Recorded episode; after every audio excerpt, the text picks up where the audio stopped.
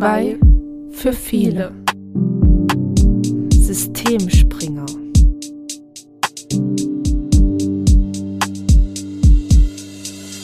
Hallo und herzlich willkommen zur Folge 23.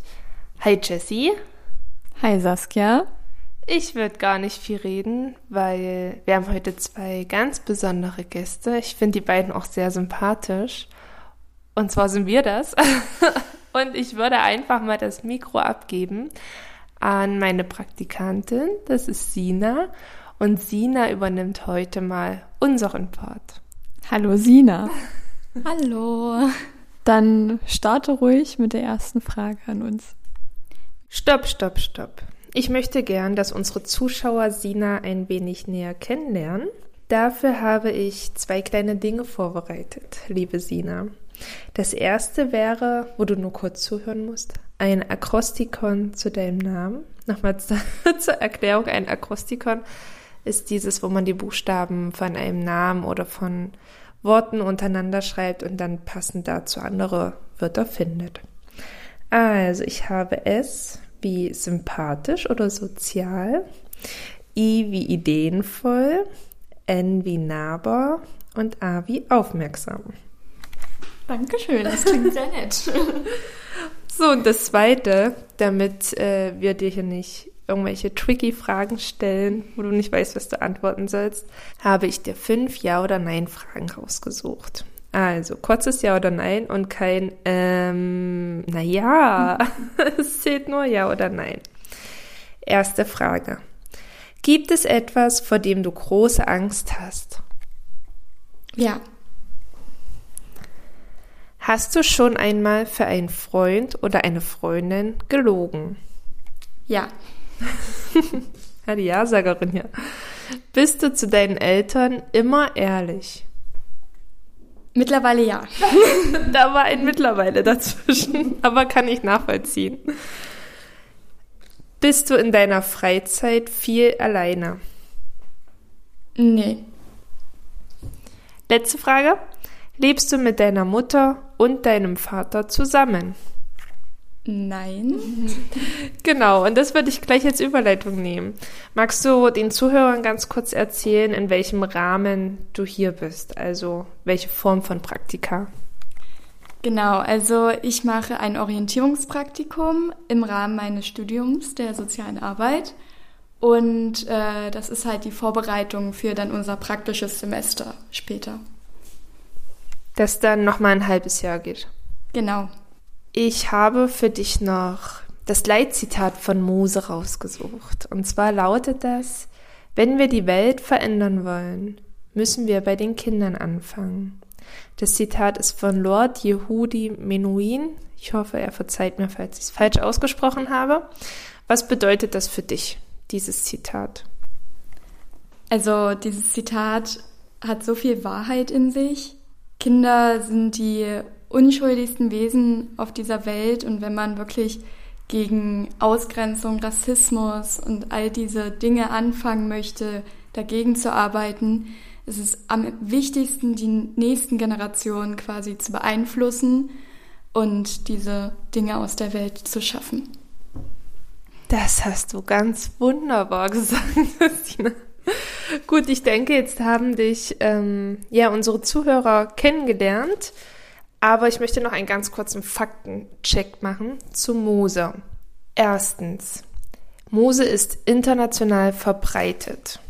Zweitens ist es in zwölf Ländern weltweit aktiv, darunter Deutschland, Italien, Schweiz, Ungarn, Portugal, Spanien, Belgien, Brasilien, Israel, Zypern, Kosovo und Liechtenstein.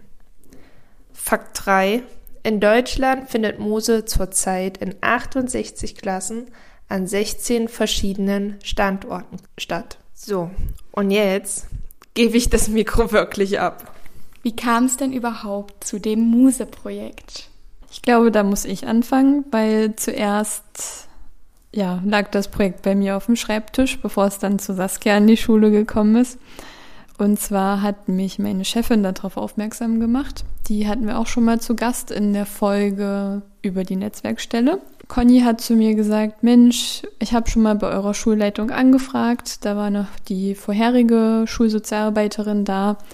Da hieß es, dass unsere Schule das Projekt gerne machen möchte und dann kam ja Corona dazwischen. Ja, und dann habe ich mir das nochmal durchgelesen, meine Schulleitung nochmal gefragt und fand, dass sich das gar nicht schlecht angehört hat. Wie kamst du denn zu dem Projekt, Saskia? ich habe ja relativ neu angefangen an der Schule und wurde dann von unserer Chefin Conny angesprochen. Hallo Conny, liebe Grüße an der Stelle. Ja, und zwar, wir haben da das und das Projekt äh, und eigentlich soll das die Grundschule ähm, von Jessie machen, aber es kommt jetzt doch nicht dazu. Der Antrag ist schon gestellt, es ist schon alles durch und ja, könntest du dir das vorstellen? Naja, und motiviert und engagiert, wie man so ist. Ja, klar, mache ich. Und das war dann eigentlich der Anfang vom Mose-Projekt bei uns. Ja, und jetzt ist natürlich sehr wichtig zu wissen, worum es denn überhaupt dabei geht bei dem Muse-Projekt. Also das Muse-Projekt ist im Prinzip dafür da, es ist ein Projekt, was einmal die Woche für 90 Minuten in einer festen Klasse stattfindet. Ähm, es soll über mehrere Schuljahre gehen. Bei uns waren es, also betrifft es jetzt die ehemalige dritte Klasse, sodass wir jetzt anderthalb Jahre das Muse-Projekt machen können und konnten, sind jetzt quasi bei der Hälfte. Und Muse soll halt die SchülerInnen sensibilisieren durch verschiedene Künste. Also da zählt alles drunter. Da zählt Tanzen, Theater, Malen, Musik etc. Die Kreativität, das Selbstgefühl ähm, zu fördern und ist letztendlich für die Bildung vom Toleranzgefühl, vom Zusammenhaltsgefühl da. Und ja, einfach, also es geht halt einfach nur darum, dieses, ich kann mal was ausprobieren, in, je nachdem, welcher Sparte man sich gerade befindet. Ja, ganz ohne Noten, ganz ohne, dass wir irgendein Klassenziel verfolgen oder dass die Kinder einem Leistungsdruck ausgesetzt sind, sondern einfach mal frei, wie sie das möchten, möchten nach ihren Bedürfnissen. Genau, ich würde vielleicht noch ergänzen, dass nicht wir das durchführen und auch nicht die Lehrkräfte an den Schulen, sondern dass dafür Künstler und Künstlerinnen an die Schule geholt werden. Das heißt, ja, malen, zeichnen würde man mit, mit Malern machen. Ähm, zum Tanzen kommt dann ein Tänzer und es ist wichtig, dass das keine Lehrkräfte machen. Genau, das Ganze wird von Muse quasi koordiniert. Also da gibt es eine Oberstelle ähm, und die suchen sich dann wiederum an der Schule bzw. für die Schule einen Koordinator oder eine Koordinatorin, die das dann quasi leitet. Das bin ich jetzt bei uns in dem Fall. Und ja, das ist so der grobe Abriss zum Mose-Projekt. Du hast jetzt schon erwähnt, dass da verschiedene Künstlerinnen kommen. Äh, wer war denn schon alles da bei euch? Ähm, wir hatten jetzt im ersten Halbjahr Tanja Tapete, so wie ich sie gerne nenne. Tanja Eberhardt vom Atelier Tapete. Auch da haben wir ein paar Interviewfragen mit eingeschnitten. Das Interview würden wir euch gerne genau an dieser Stelle einspielen. Und wir beginnen wie bei jedem Gast von uns mit einer kurzen Blitzlichtrunde. Ihr wisst, ihr müsst kurz und knapp antworten, dürft nicht viel ausschweifen und die Fragen hat Jessie diesmal ausgewählt. Also sind sie wahrscheinlich nicht ganz so gemein. Erste Frage. Welche Eigenschaft magst du an dir, beziehungsweise mögt ihr an euch? Meine Gelassenheit. Meine Kreativität. Zweite Frage. Was ist dein, beziehungsweise euer größter Erfolg? Verkaufte Bilder. Ja, genau. Verkaufte, verkaufte Bilder und ähm, wenn Kinder an, über ihre Grenzen hinweg was Tolles hinkriegen. Das sind immer große Erfolge für mich. Dritte Frage. Wann bist du schon einmal über deinen Schatten gesprungen? Schon oft. schon oft? Ja, schon ein paar Mal. Kommt drauf an, in welchem Bezug. Ist schwierig zu beantworten jetzt gerade, ja. Und die letzte Frage. Worüber würdest du dein erstes Buch schreiben? Das ist schwierig. Naja, ich würde gerne ein Kinderbuch machen. Eine schöne Geschichte dazu, meine Illustrationen. Genau. So, nun erzählt mal ihr beiden, warum hast eigentlich du, Tanja, ähm, direkt für das Muse-Projekt zugesagt und warst von Anfang an gleich gedanklich und mit dem Herzen auch voll dabei? Ganz einfach, weil ich cool finde, Kindern ähm, Kunst beizubringen, ohne dass es eine Benotung gibt. Erstmal das. Und zweitens, dass sie ähm, für sich selber ausprobieren können. Das fand ich sehr interessant und ähm, weil ich selber als Kind gehasst habe in der Schule. Du musst das jetzt so und so malen und dieses Motiv müssen wir malen. Interpretationen etc. finde ich immer ganz schwierig. Das wird so in, in Kästen wird das, ähm, musst du da was umsetzen. Keine Ahnung, das ist schwierig. Genau. Ich habe dazu ja gesagt, weil ich das auch schön finde, mit Kindern äh, zu malen.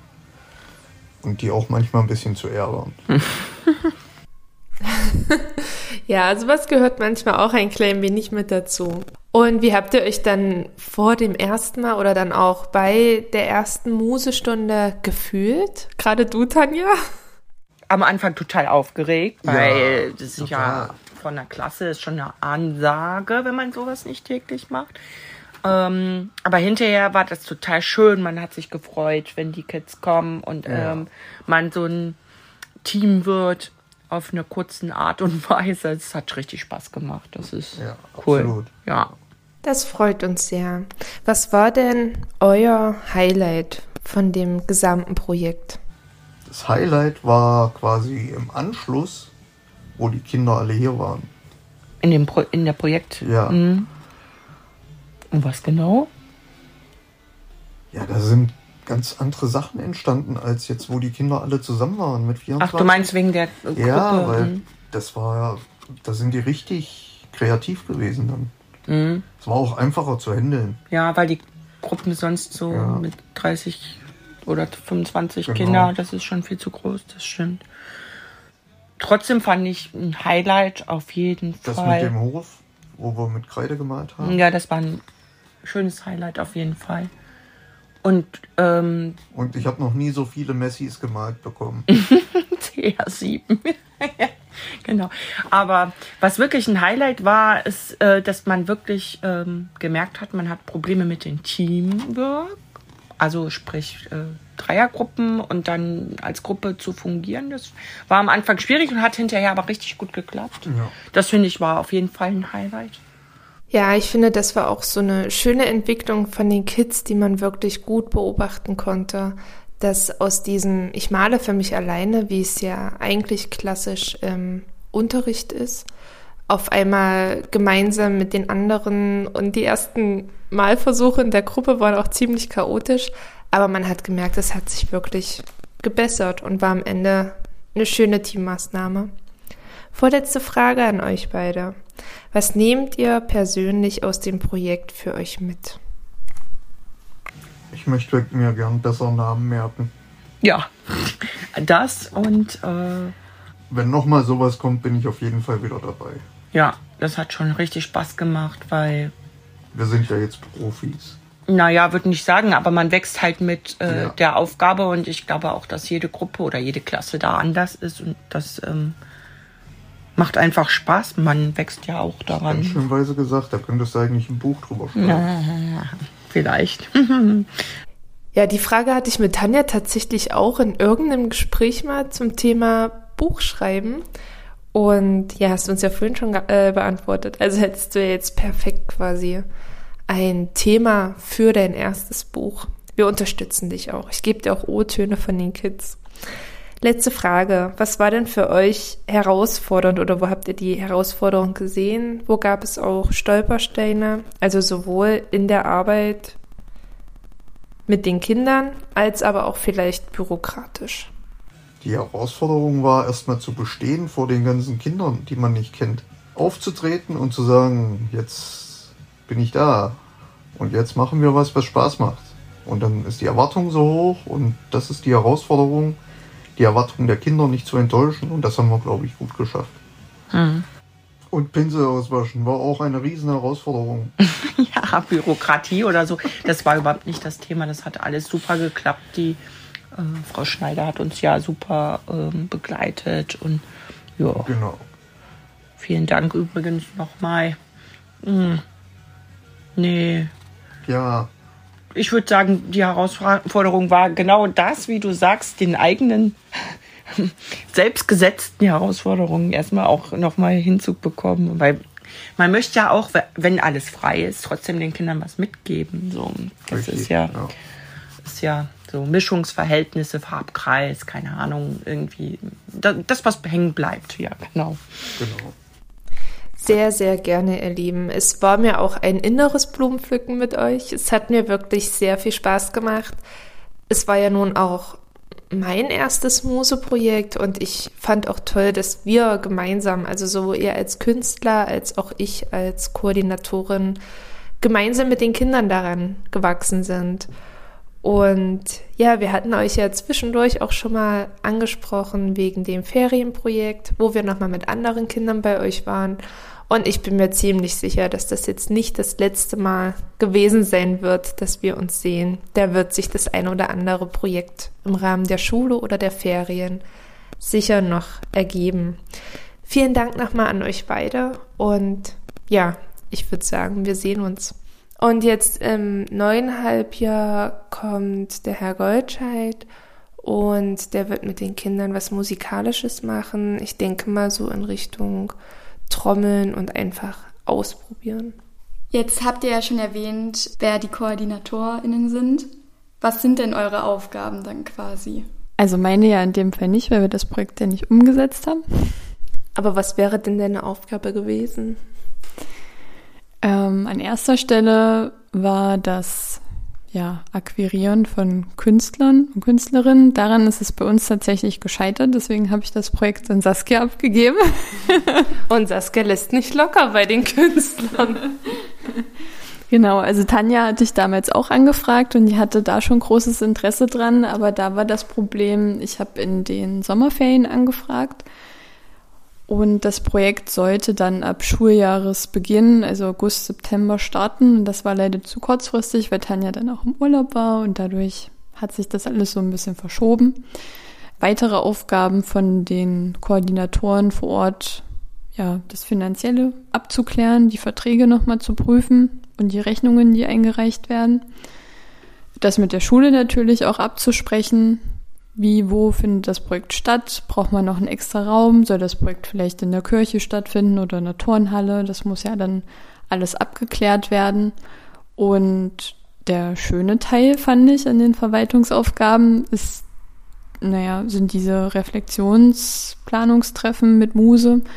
Ähm, die sind auch an Erasmus Plus angeschlossen. Das heißt, man äh, trifft sich auch in internationaler Runde mit ähm, Mitgliedern aus anderen Ländern und das fand ich total interessant. Habe ich was vergessen? Materialien. Also man ist auch dafür da, um die Materialien zu besorgen. Und ja, ich bin dann immer, versuche immer dabei zu sein, wenn dann die Durchführung quasi stattfindet und wenn das Projekt dann an dem, nach dem Halbjahr abgeschlossen ist, dann den Halbjahresbericht schreiben, Fotos etc. Sowas halt an Dokumentation. Genau, jetzt habt ihr auch schon erwähnt ähm, mit der Finanzierung quasi. Wie läuft denn das? Wie wird das Projekt gefördert? Also, wenn es ums Geld geht. Jessica. Aha. Ähm, wir haben das Projekt hier bei uns im Landkreis über Demokratie leben fördern lassen. Das heißt, ich habe den Antrag gestellt bei der Partnerschaft für Demokratie in Bitterfeld-Wolfen. Ähm, ja, da muss man ausfüllen, Projektziele, Projektbeschreibung, ähm, Zielgruppen, wen möchte ich erreichen, was plane ich an Ausgaben. Und das wurde dann abgegeben. Der Begleitausschuss hat gesagt, ja, ist angenommen. Und damit war die Finanzierung eigentlich geklärt. Ähm, was man vielleicht noch ergänzen kann, der Antrag über Demokratie leben ist ja immer nur von Kalenderjahr zu Kalenderjahr, das heißt vom 1.1. bis 31.12. Und dann muss der Antrag neu gestellt werden. Hm, und da das Projekt ja über zwei bis drei Jahre läuft, muss man auch dementsprechend viele Anträge stellen. Und da hatte der Koordinator bei uns ähm, von der Partnerschaft schon extra im Begleitausschuss gesagt, das ist der Erstantrag. Und ihr müsst euch darauf einstellen, dass halt jetzt noch zwei, drei Jahre lang die Kosten dann übernommen werden müssen. Wie war denn dann die Umsetzung des Projekts? Na, Tanja kam erstmal zum Planungsgespräch. Das haben wir dann mit der Klassenlehrerin und mir zusammengeführt und haben halt überlegt, okay, was wollen wir wie machen. Wir haben mit den Kindern mit Aquarell und Acrylfarbe versucht zu malen, ähm, also haben beides angeboten, aber letztendlich äh, hat die Acrylfarbe deutlich gewonnen. Aquarell war zwar da, aber wurde nicht viel genutzt. Aber einfach mal dieses Ausprobieren naja, und dann ähm, konnten die Kinder immer Wünsche äußern, was wollen wir machen. Und demnach haben wir dann einfach ja drauf losgemalt. So kleine Tipps und Tricks wurden den Kids gegeben. Wie male ich zum Beispiel einen Baum ähm, oder wie bekomme ich Farbverläufe gut hin. Ja, und gegen Ende, kurz vor den Sommerferien, haben wir dann noch ein paar Stunden übrig gehabt, weil wir erst im April gestartet sind, statt im Februar. Und da haben wir dann noch einen Projekttag im Atelier bei Tanja gemacht, wo immer acht Kinder auf Leinwänden malen durften. Da sind wunderschöne Bilder entstanden. Seht ihr auch bei uns äh, im, auf Instagram schon, haben wir, mal haben wir mal hochgeladen. Und außerdem haben wir dann aber auch noch so eine Dinge gemacht wie, was kann ich alles mit Kreide machen? Also wir haben ganz viel Kreide gekauft und haben dann ja draußen den Hof verschönert und da sind auch wahnsinnige Kunstwerke entstanden. Dann hatte ich von der Buchmesse zum Beispiel ein Buch mitgebracht. Da konnte man einen Film selber gestalten. Das, da waren Vorlagen, 32 Stück, und die Kinder mussten halt quasi die Ausmalbilder ja ausmalen und dazu malen, was halt dann da drauf stand. Und insgesamt hat es dann ein Film ergeben. Können wir auch mal probieren, ob wir das hochladen können bei Instagram. Aber der geht, glaube ich, drei Minuten. Und du hast gesagt, ihr habt verschiedene Farben ausprobiert. Habt ihr auch verschiedene Untergründe genutzt oder immer nur Papier? Na, wir hatten Papier, dann wie gesagt Leinwände später, dann diesen Aquarellblock richtig, dieses stärkere Papier, weil die Kinder im Kunstunterricht ja auch immer nur auf normalem dünnen Papier malen. Und das war für die Kinder schon ein totales Highlight, weil du konntest nämlich zwei Farben übereinander packen und es ist nicht kaputt gegangen. Das war ganz toll. Ja, und dann haben wir auch auf, na, quasi wie so Folie, also wir haben von der Stadt von uns Banner gesponsert bekommen, ähm, alte. Und das ist ja so eine Folienbeschichtung. Da haben wir dann gemeinsame Projekte gemacht, dass halt mehrere an einem Banner gearbeitet haben aus verschiedenen Perspektiven und Richtungen. Und dann haben wir auch noch große 1 Meter mal 80 Leinwände ähm, als Abschlussprojekt bemalt. Und da sind sehr schöne Sachen entstanden. Also Tanja hat uns in den Ferien ja nochmal so einen kleinen Einblick gegeben, oder mir, weil ich war ja nicht dabei. Und das ist wirklich Wahnsinn, was Drittklässler doch ähm, ja, zustande bringen können. Ja, und ich fand das auch total verrückt. Also ich kannte die Kinder schon vorher, ich war da öfter schon mal drin und habe also einige total falsch eingeschätzt, was so ihre künstlerische Ader angeht. Also Hut ab, was da manche gezaubert haben. Jetzt hast du ja schon die Kinder angesprochen. Wie war denn deren Reaktion und Rückmeldung zu dem Projekt? Die O-Töne. da sind sie wieder. Also die waren wirklich durchweg begeistert. Es hat ihnen sehr gefallen, dass sie einfach in der Gruppe was machen konnten, als Team an einem zusammen malen, zeichnen konnten ähm, sich ausprobieren konnten. Dann haben einige Kids auch von zu Hause, da gibt es ja hier diese großen Mappen, wo du Millionen Farben gefühlt drin hast, haben sie mitgebracht und haben da richtig auch ihre kleine Staffelei ausgepackt und sowas. Also die waren voll drin und haben dann auch immer gefragt, ähm, ja, ist wieder Muse und dann ist es einmal ausgefallen wegen hitzefrei. Oh, wir würden aber trotzdem die Stunde extra noch bleiben, wo du aber halt mit den Eltern dann immer viel äh, das nochmal Rücksprache halten müsstest. Ja, also die waren durchweg begeistert und haben auch jetzt schon gefragt, wann starten wir? Genau. Wie viele Schülerinnen und Schüler wären denn optimal für das Projekt? das ist eine gute Frage. Sehr gut, Frau Praktikantin. Müssten wir eigentlich Tanja stellen ähm, habe ich Tanja tatsächlich. Also wir haben genau diese Frage reflektiert am Ende. Wir haben auch, das fand ich schön, wo das Projekt dann mit Tanja zu Ende war, das halbe Jahr, haben wir auch nochmal gesprochen, was ist gut gelaufen, was würde man beim nächsten Mal besser machen. Und da war genau das das Problem, also ist, was heißt Problem, die Herausforderung. Ähm, es war eine Gruppe von 24 Kindern und das war schwierig. Also das war ähm, ja sehr viel Gewusel. Wir haben es in verschiedenen Konstellationen probiert, mit Gruppentischen, mit verschiedenen, ähm, ja, also mit Abstand draußen dann ein bisschen. Aber es waren einfach zu viele und die haben sich auch zu schnell voneinander ablenken lassen und oh, zeig mal und guck mal und mach mal. Und irgendwie, also 90 Minuten verflogen auch immer wahnsinnig. Das ging auch sehr schnell rum. Und optimal, denke ich, wäre so eine Gruppe, also die Hälfte, so 10, 12 Kinder. Und jetzt zum Schluss, ähm, wenn jetzt andere Schulen oder andere SchulsozialarbeiterInnen das hören und jetzt unbedingt Lust hätten, das Projekt auch zu machen, was müssen die dafür machen? Wer ist Ansprechperson? Genau. Wo findet man wichtige Informationen? Man gibt bei Google ein Muse-Projekt und landet dann auf der Seite von der, ich nenne es jetzt mal Oberzentrale.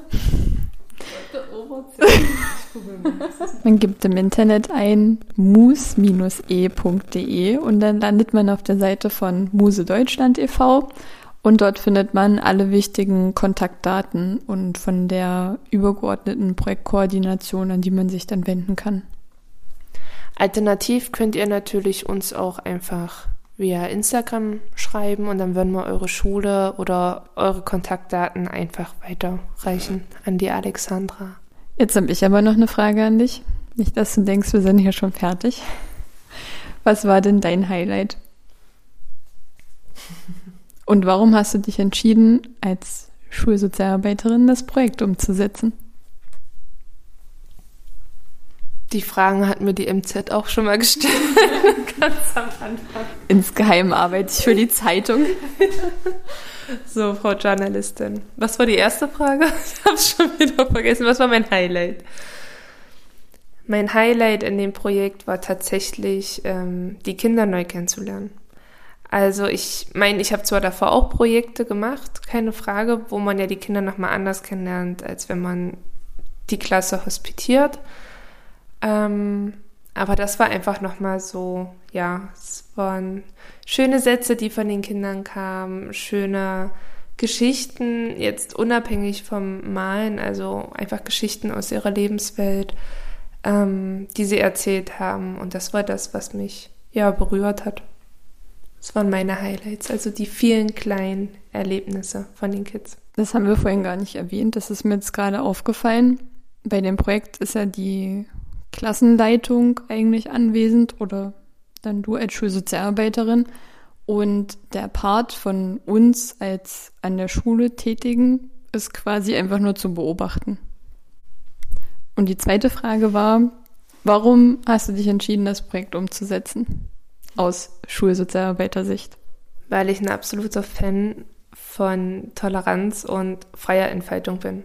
Ich finde, ähm, in unserem System Schule werden die Kids einfach viel zu sehr ins System gezwängt. Sie müssen sich, die Lehrer müssen sich viel zu sehr an den Lehrplan halten. Es gibt wenig Möglichkeiten, Kindern die Werte und Normen zu vermitteln, die wichtig sind im Leben, worauf es halt einfach drauf ankommt, um zu überleben. Ja, vieles Wissen, wenn ich das für mich reflektiere, was ich in der Grundschule gelernt habe, weiß ich heute nicht mehr. ähm, Brauche ich aber auch nicht zum Leben. Deswegen stehe ich dem Lehrplan tatsächlich in einigen Bereichen kritisch gegenüber. Und umso schöner finde ich es, wenn einfach Projekte entstehen, wo Kinder auch mal Kind sein dürfen und Schule als Erlebnisraum genießen können. Das hast du aber schön gesagt. ja, das war jetzt irgendwie viel zu romantisch und ist überhaupt nicht meine Art. Ich denke, in diesem Sinne sollten wir die heutige Folge einfach schließen und ja, ich würde mich dann gerne verabschieden. Ich bin von meinen eigenen Worten jetzt ganz schön geplättet. Mit einem Ciao Kakao. Zwei für viele. Dieser Podcast könnte wichtig sein.